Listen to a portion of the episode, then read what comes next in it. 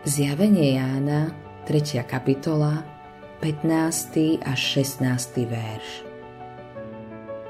Znám tvoje skutky, že nie si ani studený, ani horúci. Kiež by si bol studený alebo horúci. Takto, že si vlažný, ani horúci, ani studený, vypľujem ťa z úst. Toto je strašná obžaloba z úst nášho spasiteľa je to vážne. Je povedená spoločenstvu, zboru, ktorý mal veľké zážitky a bohaté skúsenosti s tým, čo im Boh dal a na čo ich používal. Bol to zbor, ktorý bol dobre hodnotený a uznávaný vo svojej dobe. Vidíme, že je možné mať veľké duchovné zážitky, byť používaný Bohom, byť dobre hodnotený a uznávaný byť z ľudského hľadiska silný a životaschopný a predsa byť blízko k odsúdeniu pánom Ježišom. Zbor bol vlážný.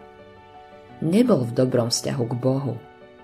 Jeho vzťah nebol horúci, ale nebol ani žiadnym viditeľným spôsobom pod vplyvom sveta, nebol chladný. Keby bol, mohlo by v ňom Božie slovo volať k obráteniu – ale je v takom postavení, kde Božie slovo nemôže vykonať nič. V čom teda spočíva vlážnosť? Kto je vlážný? Mnoho čestných a zápasiacich kresťanov o sebe hovorí Som chladný, mŕtvý a bezcitný vo vnútri. Nič ma neoslovuje.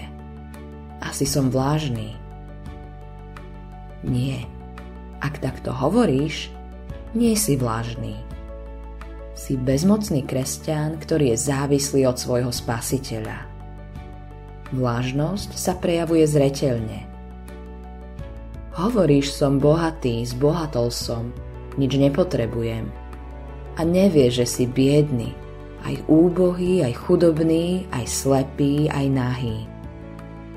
Toto je Ježišova charakteristika zboru. Vlážnosť spočíva v tom, že si človek o sebe myslí, že je bohatý v Bohu na základe zážitkov, ktoré mal a na základe toho, že ho Boh používal. A nevidí pravdu o sebe samom.